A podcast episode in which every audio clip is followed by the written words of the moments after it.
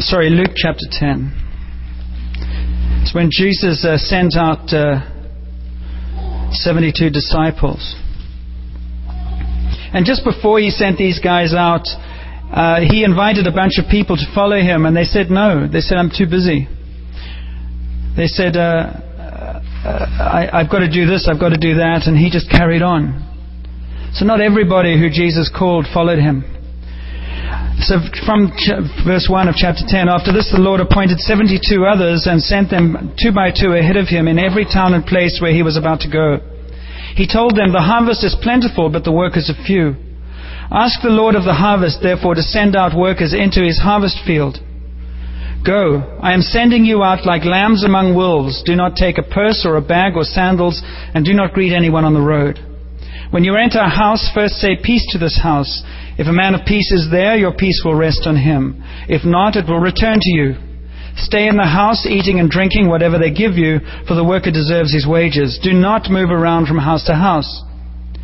When you enter a town and are welcome to eat what is set before you, and this very clear mandate heal the sick who are there and tell them the kingdom of God is near. Do a work of power and then talk about God. That's quite revolutionary. But when you enter a town and are not welcomed, go into its streets and say, Even the dust of your town that sticks to our feet we wipe off against you. Yet be sure of this, the kingdom of God is near. I tell you, it will be more bearable on that day for Sodom than for, for, the, for that town. And then he curses Chorazin, Capernaum, and Bethsaida and says, You did not recognize the time of the Lord's coming, and you will be uh, cursed. And as I've said many times, you go and stand on that land today, and they're ruins. That curse has lived right through, and they were thriving cities. And then he, eventually the, the 72 come back after they've been sent out. And the 72 returned with joy and said, Lord, even the demons submit to us in your name. And he replied, I saw Satan fall like night, lightning from heaven. I have given you authority to trample on snakes and scorpions and to overcome all the power of the enemy. Nothing will harm you. However, do not rejoice that the spirits submit to you, but rejoice that your names are written in heaven. And one of the few passages where Jesus shows a, a, passionate joy. He says, At that time, Jesus, full of joy through the Holy Spirit, said, I praise you, Father, Lord of heaven and earth, because you have hidden these things from the wise and the learned and revealed them to little children. Yes, Father, for this was your good pleasure. And Father, we bless you that the things that you want to teach us are not difficult. We don't need to go to university. We don't need to have degrees. We don't even have to be that educated to understand the needs, the, the, the, things that you bring into the world through Jesus. And we pray this morning that we would hear your voice and be encouraged by your voice. And we would understand the incredible transformation that you've called us into. And we would be hungry for more and thirst for more. And we speak against a spirit of complacency. And we speak against a spirit of pride. We speak against that which in us resists you because we don't want to change. Because we think where we are is good enough. And Lord, you look at us and you go, as you spoke to us through that prophetic word from Megan, I long to embrace you in a deeper way. So Lord, we just ask your Spirit to, to do that in us that we can't do ourselves. Amen. I'm going to mosey along here. Galatians is where we're going to start, which is Paul's letter to the Galatians, and David's introduced you to that. Galatians, the, the, key that I'm trying to get out of Galatians, or the part that I'm meant to speak on, is that God calls us to live life supernaturally, naturally, or naturally supernatural. And Paul is writing to, to the Galatians, and he's, he starts in these first chapters by just establishing his credentials. And he starts by saying, I mean, he says a number of times, Why have you so quickly deserted what you first got hold of? And this is only 30 years. It's not even 30 years of the Christian gospel being in this community. And already they're struggling to say what is true, what is not true, who are we, what should we believe, and all that stuff. It started very, very early on. And he says, How quickly are you deserting? Uh, it's chapter 1, verse 6. How quickly are you deserting? Uh, I'm astonished that you are so quickly deserting the one who called you by the grace of Christ and are turning to a different gospel. Human nature always wants to take the good news of Jesus and turn it into something that can be controlled and ritualized. We all do that. We start with love and we start with grace and we end up with rules and regulations so that you, you have to change before you become a member of our particular club. It's human nature to do that. And one of the things we want to get to come to terms with is just how much human nature battles with the kingdom of God and is reflected in us. And instead of taking it as an insult, we just recognize that as God reveals that tension, we rejoice and go, Thank you that you're showing me this so that I can become that. Rather than defending it and going, I'm so insulted that you call me that. Do you understand? It's, it, it, there's a, the, the, one of the biggest ways that spiritual battles are defeated is when God convicts us and we get insulted. Think of yourself as a garden that just continually needs work, weeding, cultivating, fertilizing, everything else. And get over yourself. Weeds grow, and I weeded last week. Weeds grow, and I weeded last year. Yeah, that's life in the garden. And life in the promised land, life with God, is like that too. It's a continual gardening process. So be encouraged. And so uh, Paul is talking about how, God, how Jesus met him, and he started supernaturally with Jesus revealing himself to him, revealing his truth to him. And then he comes through uh, verse chapter 2, and the, the, just the one phrase I want to pick up is uh, God does not judge by external appearances. And, and Paul just underlines that God does not judge by external appearances. What does that tell me? He says it doesn't matter what I do, what I look like, how I perform, God does not judge me according to that. Which is how we value each other.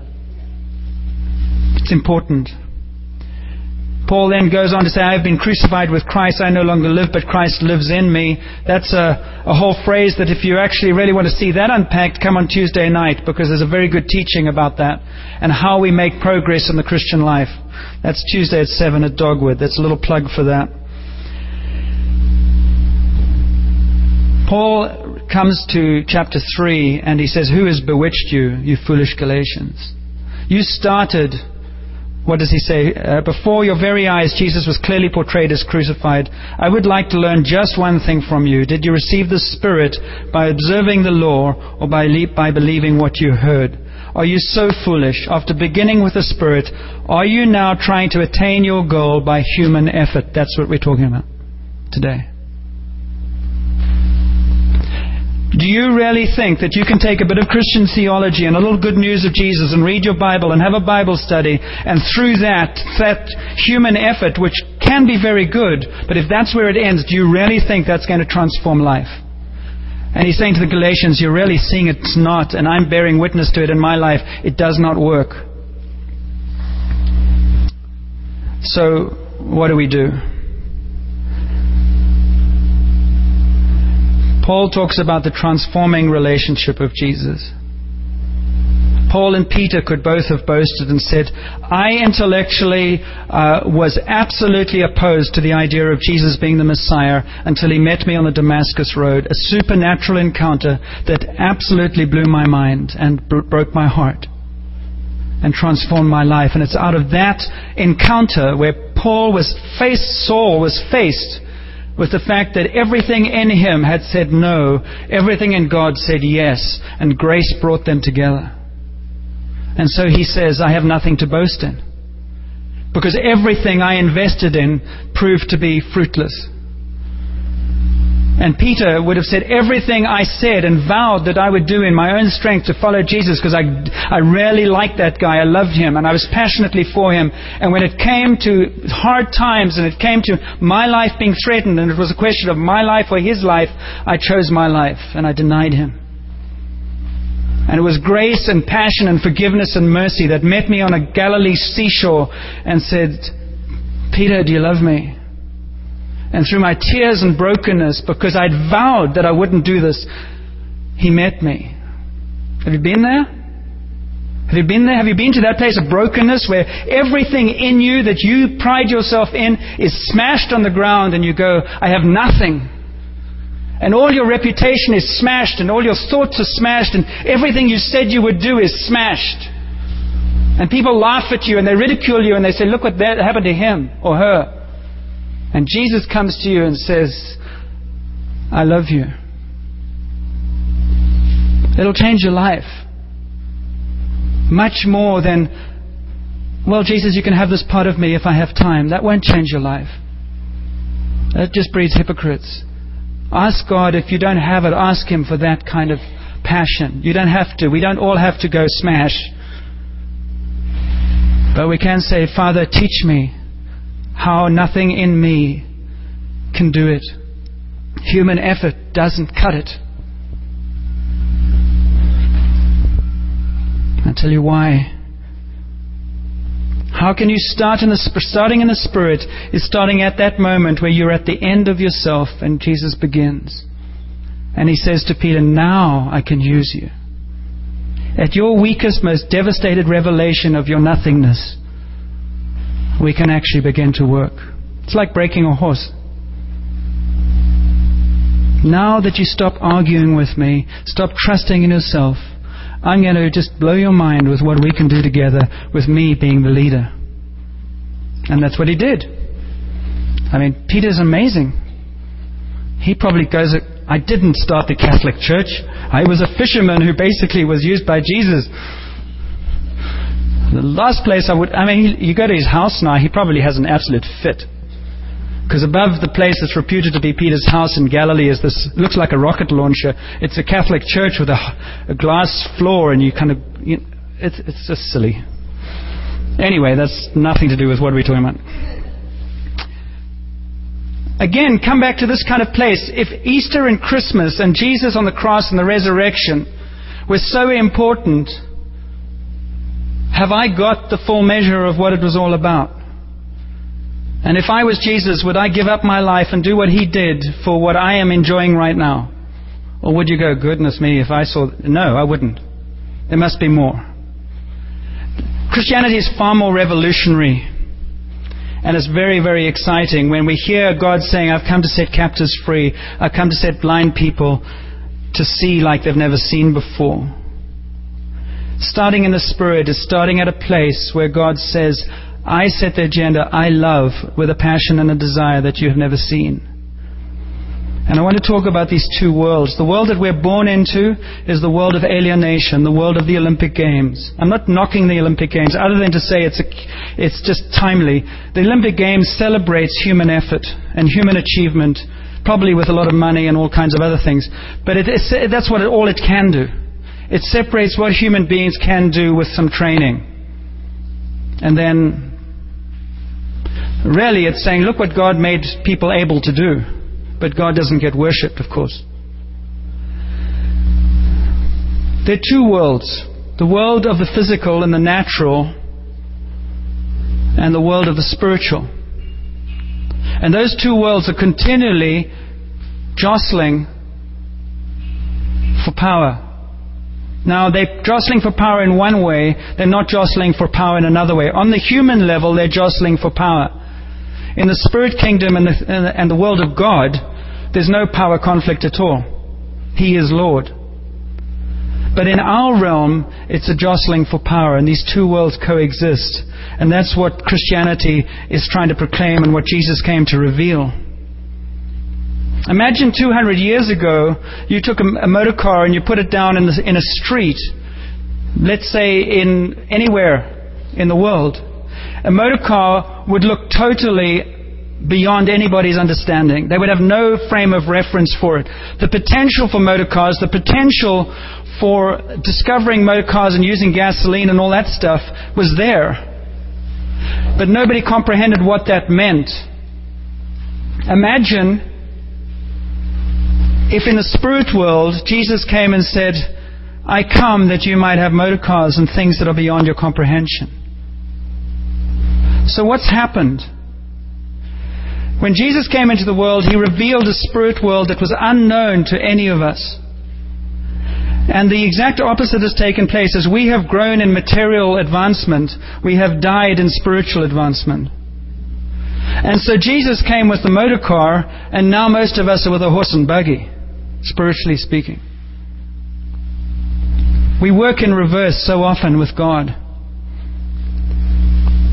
And Jesus revealed a God. You know what he revealed. Jesus came into the world and said to you and me, This life is not all there is to life. I love you, I rescue you, and I draw you into a, future that I invite you to live with me. What does that future look like? We, I, I love using the promised land um, metaphor, where the people were in slavery in Egypt, and they, they cried out to God for freedom. And then he said, Put that Passover lamb, the blood of the Passover lamb, over the door frames. You each have to do that for your household. This is not just one big blanket mandate. You each do it, and everybody who does that, the blood of the lamb will save them, and they will be set free from Pharaoh, who is a symbol of evil.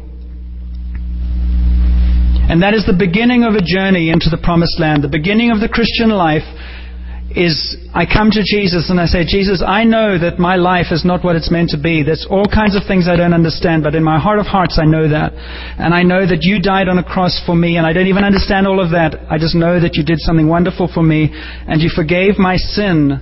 And I ask you to, I want to appropriate that. I want to take that as mine, as you offer me. And I want to become a follower of you. And that's the beginning of the Christian walk. It's all grace, which means I didn't deserve it. I just clued into the fact that a gift was given and something was done for me that I am invited to enter into. That's the beginning of the entry into the promised land or an awareness of a world that is beyond the tangible that I see. And so you have them going, you have the promised land as a metaphor for Christian life. Joshua is the one who leads people into the promised land. Joshua is Jesus in the Gospels. I'm trying to give word pictures that make sense for spiritual truths. When they look into the promised land, they see the giants. And I've said this many times, but this is really, the, I'm getting to something that is very, very important. When they look into the promised land, they see the giants, they go and explore it. Ten of them say, No, we're not going in because it's not what we expected. Two of them say, Let's go in. God will be faithful. The ten win and they wander around in the, the, desert for 40 years and they never enter into the inheritance that God has for them.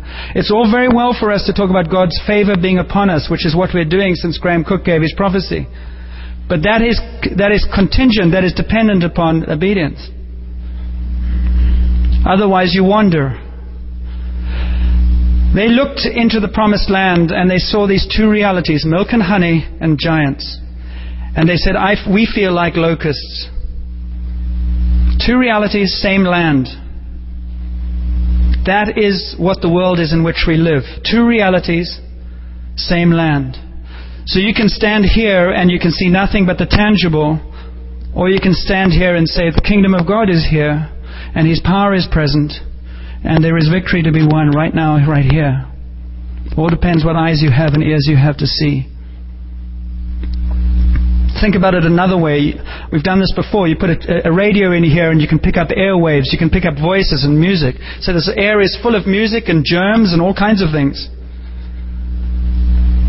Now, in the physical world, what happens is that the germs attack the physical, they manifest themselves in the physical, and you say, There's a germ here, because I've seen evidence of it in the physical. What Jesus came to say is, why wait until you've been attacked and why wait until you've been bound up to attack, this, to, to attack what you don't see? And so he actually says you can actually attack the germs before they attack you. That's what spiritual warfare is. Taking authority over the unseen before it manifests itself in your midst and does more damage than it need to. Does that make sense? Sort of. What are the giants in the land? The promised land is there. In other words, God's promises are there, but they're going to be challenged by giants. They always are. Every promise God gives you is challenged. And so, what's the big issue in the promised land? The big issue of growing in the Christian life is real, real simple, but it's incredibly important. It's three things there's truth and deception. The truth and deception about the land, in other words, the circumstances in which you live truth and deception about God, who He is, and whether He'll come through or not, and truth and deception about yourself and who you are. That is where the battleground takes place for spiritual growth and spiritual life. And Paul says if you want to go through human power, you will lose every battle in the promised land. You cannot do it. Two realities with very different outcomes and possibilities. Depending what you see will determine how you make that journey. And what does it hinge on? It hinges on who you see God to be and who you see yourself to be.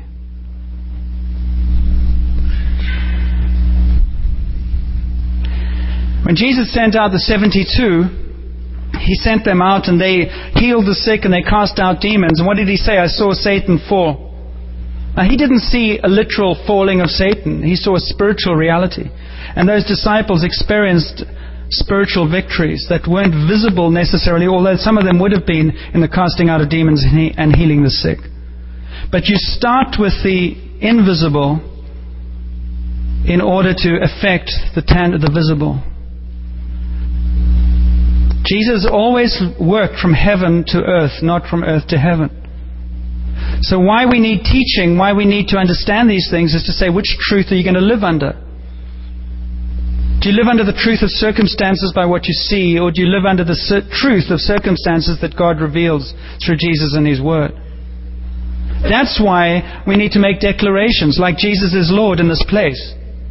You declare it.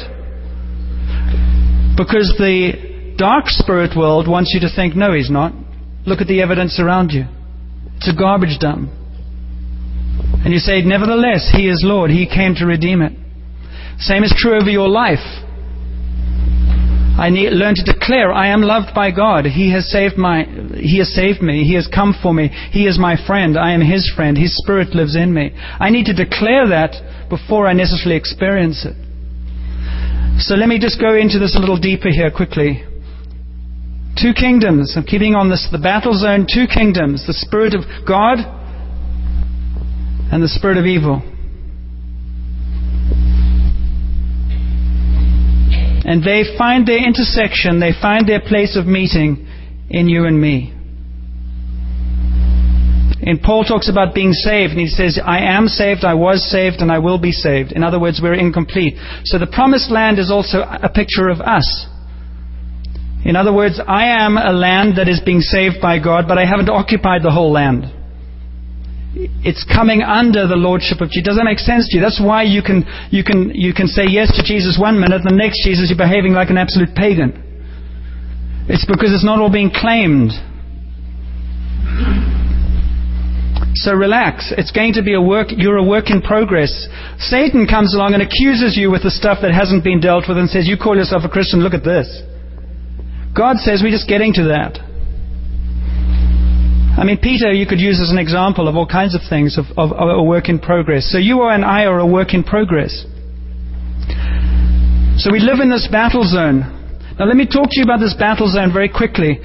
You remember in, in James and in, in, in Revelation, in James talks about be on your guard because there is a lion prowling around. Satan is like a lion that prowls around trying to devour you. Correct? You remember that? That evil prowls around you looking like a lion. In, in Revelation 5, it talks about a lion, the lion of Judah.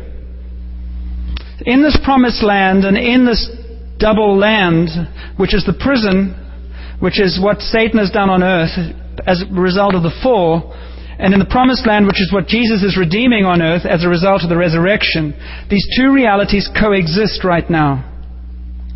It's really important. Are you with me? Is this making sense to you? It'll help you deal with the confusion that is our life. It is both and all the time, and then it becomes a question of who we see and serve. There are two lions. There are two lions who prowl this land, and Satan tries to mimic what God does in Jesus all the time. So what does he do? He becomes a lion.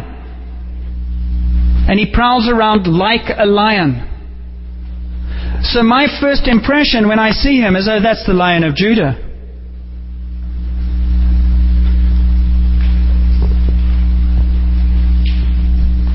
It's another deception. Jesus said, Be on your guard because there are sheep in wolves' clothing. And they come in amongst the flock and they divide the flock. How do I know that it's a sheep in wolf clothing? From a distance, it looks like a sheep. And if we were, uh, if we had to line up the whole of humanity, take off all your clothes, you're all naked, and you're standing in a line, and they say, Who are the Christians? You wouldn't be able to tell who the Christians are by looking at them. The promised land and this land of ambivalence is a land that is a battle with truth and deception. And how do we know the difference? Because that's the key to life. The lion that is evil, that is Satan, what does he do? He accuses. When he gets near, he bares his fangs. When he gets near, he accuses you. He frightens you. In fact, the whole aura around him is darkness. He cannot mimic love. So no matter how much he dresses up, his nature cannot be disguised. So you discern the, the lion that is in front of you by its nature and its behavior and its character that comes out of it. The lion of Judah is strong, is powerful, is peaceful, is kind, is good. You can't mimic those two. Same is true with the sheep. The sheep that is of God's household bears the fruit and the character of the character of Jesus love, joy, peace, patience, kindness, goodness. What does that tell you? It tells you that the secret to discernment in this land, which is the kingdom of God, the promised land, is relationship and identity. The prison land, we've talked about this before, the prison land is one of slavery. It's slaves. It's a slave mentality. The promised land is children who are learning how to be loved by a father. Whose father says, Go and explore this. You're safe with me.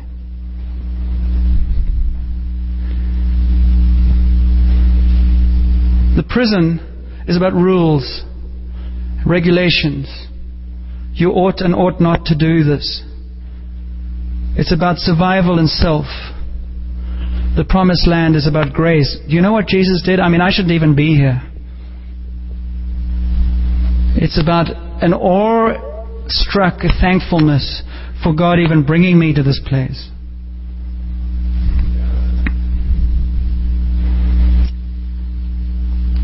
Final point. Who lives in these lands? How does this deception work on another level? In the promised land, these guys, scouts, went out and they saw giants and they said, We felt like grasshoppers. You're aware that in actuality, there were only human beings in that land. And some felt like grasshoppers and some felt like giants. And it all hinged on their identity of self. What is the truth? Because Jesus said the truth will set you free. We live at a time where truth is pretty shallow. Truth is rooted in feeling. It's not.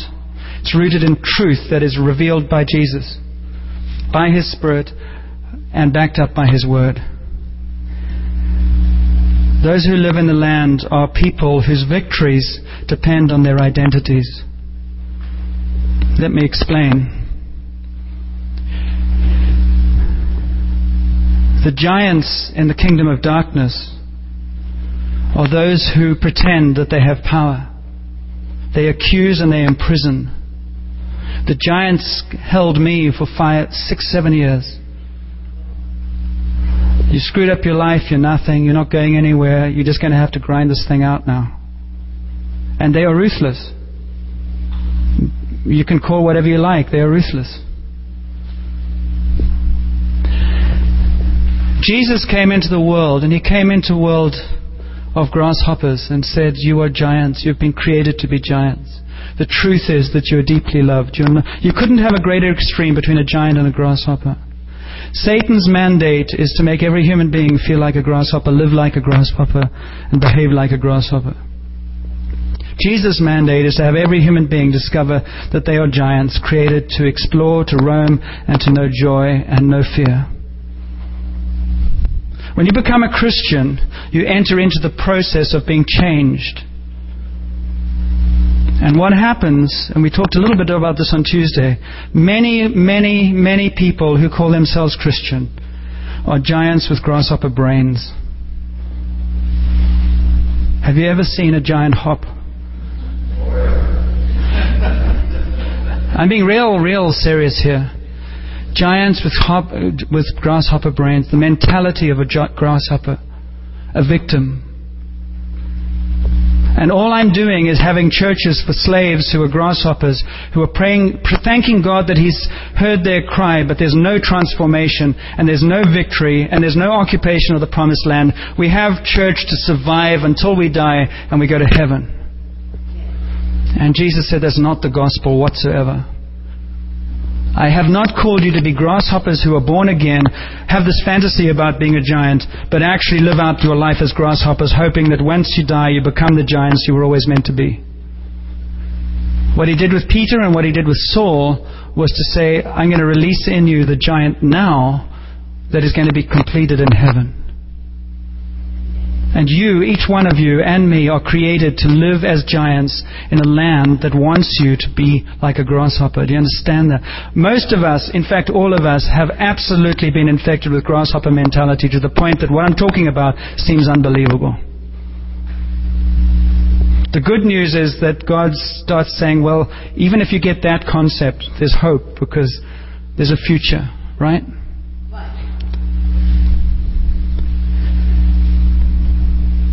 How do you know the difference between grasshoppers and giants? And what is talking to you? How do you know what's going on inside you? The grasshoppers manifest, the, the, the, they're the inhabitants of, of the kingdom of. Uh, it's where Satan has most of his influence. Grasshopper mentality is mean. It's basically all the kingdom of darkness stuff anger, hatred, jealousy, strife, all that stuff. The fruit of, of the giant is love, joy, peace, patience, kindness. And what God's desire in Jesus and by His Holy Spirit, why we need the Holy Spirit, is that the Holy Spirit is the one that cultivates and releases the fruit of the giant. Satan causes, call, uses bluff. So what Satan does is he says, if you think you're a giant, he will accuse you and say, You think you're a giant, but you're behaving like this. And he'll just try and get you back into being a, a grasshopper. You are you following me? Yes. So, how do you, and this is the last point, I promise you, how do you actually make progress with this? You basically come before Jesus and say, Jesus, I know that I'm a bit of both, but you have redeemed me, so I am a giant. but I confess that a heck of a lot of the grasshopper lives in me. so what does he say? He says, Well, that's a good beginning. So just let me bring to death the grasshopper as it arises, and let me raise up the giant as that arises. What does that mean? He just says, Let me be the gardener. Jesus says, By your fruit you will know the truth, and the truth will set you free. I must get some water here. it's all right. I can roam, I think.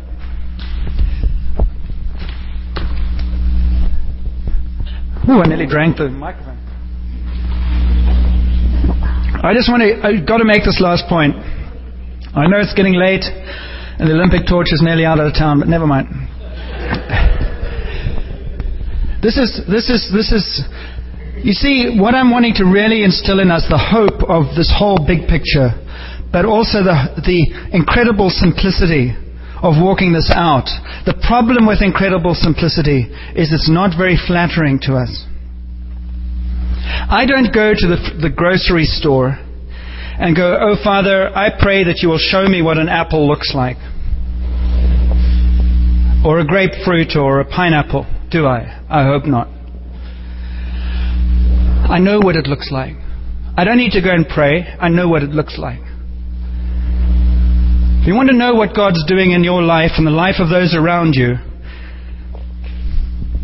stop praying so much and just inspect the fruit. And what I mean by that is, If I manifest with you anger, frustration, jealousy, then anger, frustration, and jealousy is fruit in me. And if you bring it out in me, that's my problem, not yours. And I don't have anger, and you know, you can say to me, oh no, it's not, and I say, I don't know about you, but I've just picked this fruit from you. While we've been together, I've just picked this fruit and it's anger. I know what anger looks like. I know what jealousy looks like. I know what uh, mean spirited looks like. I don't have to pray about this. I'm seeing it in you. Or I'm seeing it in me. And if it's in me, then I know something. I know that there's a, a root in me that's giving birth to this and energizing this. Jesus did not come to give therapy to grasshoppers as to how they can learn to live with it. He came to say, I take it to the cross, destroy it.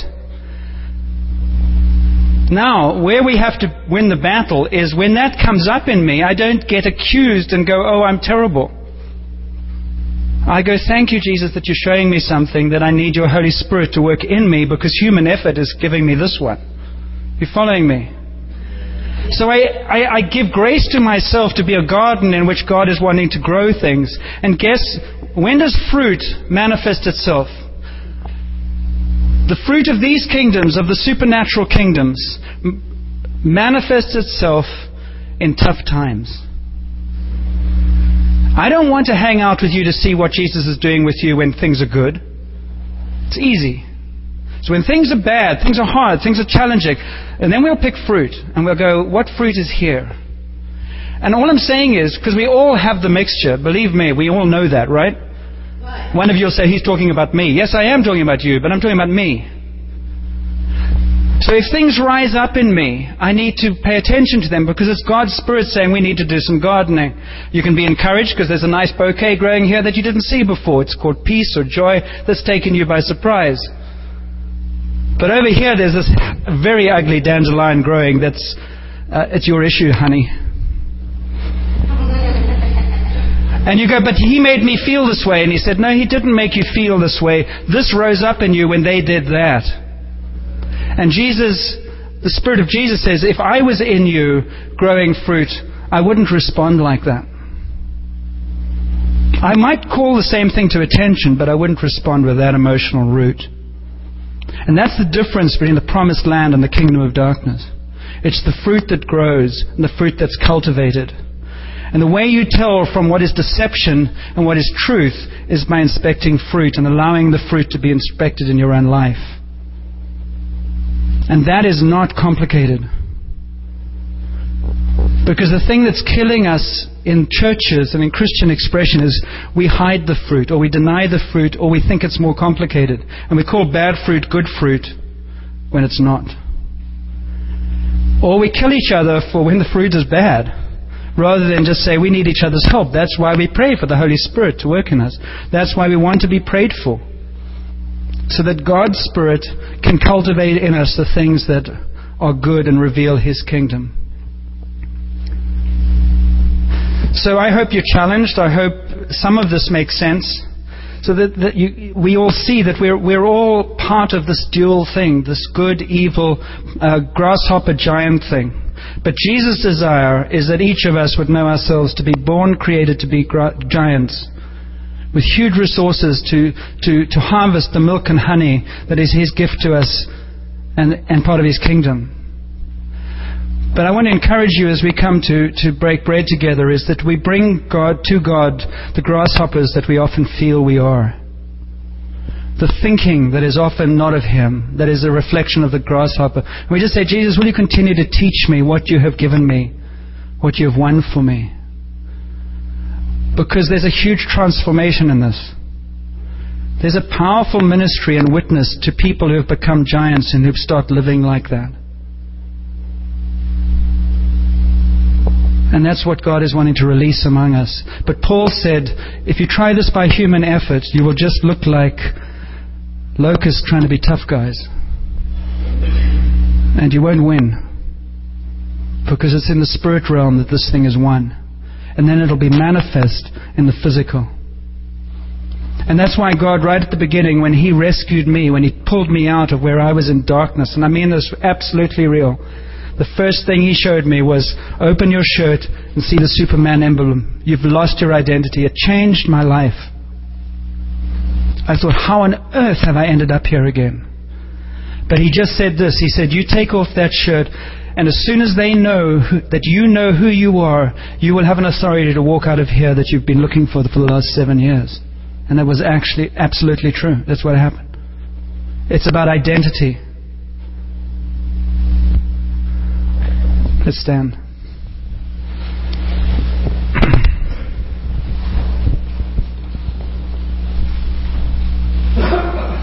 I want you just, in a moment of silence, bring your sense of identity before Jesus.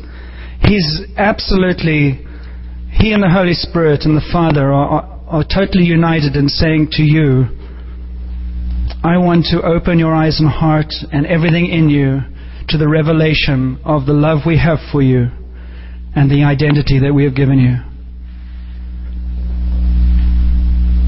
And I want to give to you and impart to you by my Spirit, says the Lord, a wisdom so that you can discern what is deception and what is truth about yourself, about the circumstances of your life, and about your relationship with me as your Father.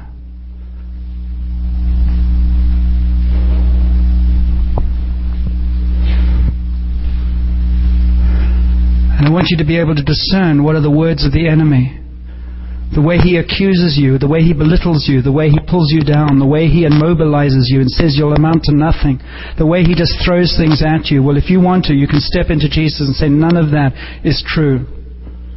It's really easy to hear the voice of the enemy. All he does is accuse you. So, Father, I pray that your Holy Spirit will take something from what has been talked about this morning and root it deep in us like a weed killer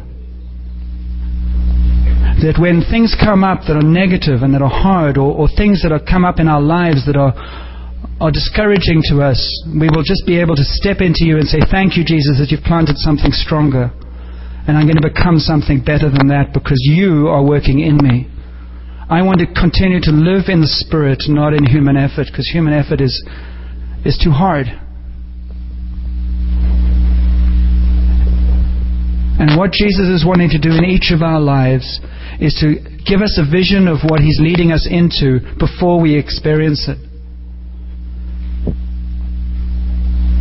What is God speaking to you about this morning that He wants you to grow into in these next weeks? Get, Father, I pray that you'll show each one of us something. And how He will show it will be He'll show you the thing that you're struggling with, and then just ask Him to show you the opposite.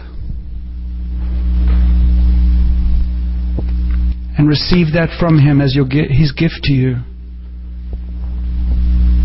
He said, I'll let you eat of the fruit of peace before you have it, and I'll grow it in you as you receive it. So, Holy Spirit, will you come in power and presence and do in us what only you can do to bring to life the fruit that bears witness to you? And we speak death over the work of the evil one. Over the one who would deceive, and the one who would destroy, and the one who would divide, and the one who would give us fruit that is bitter.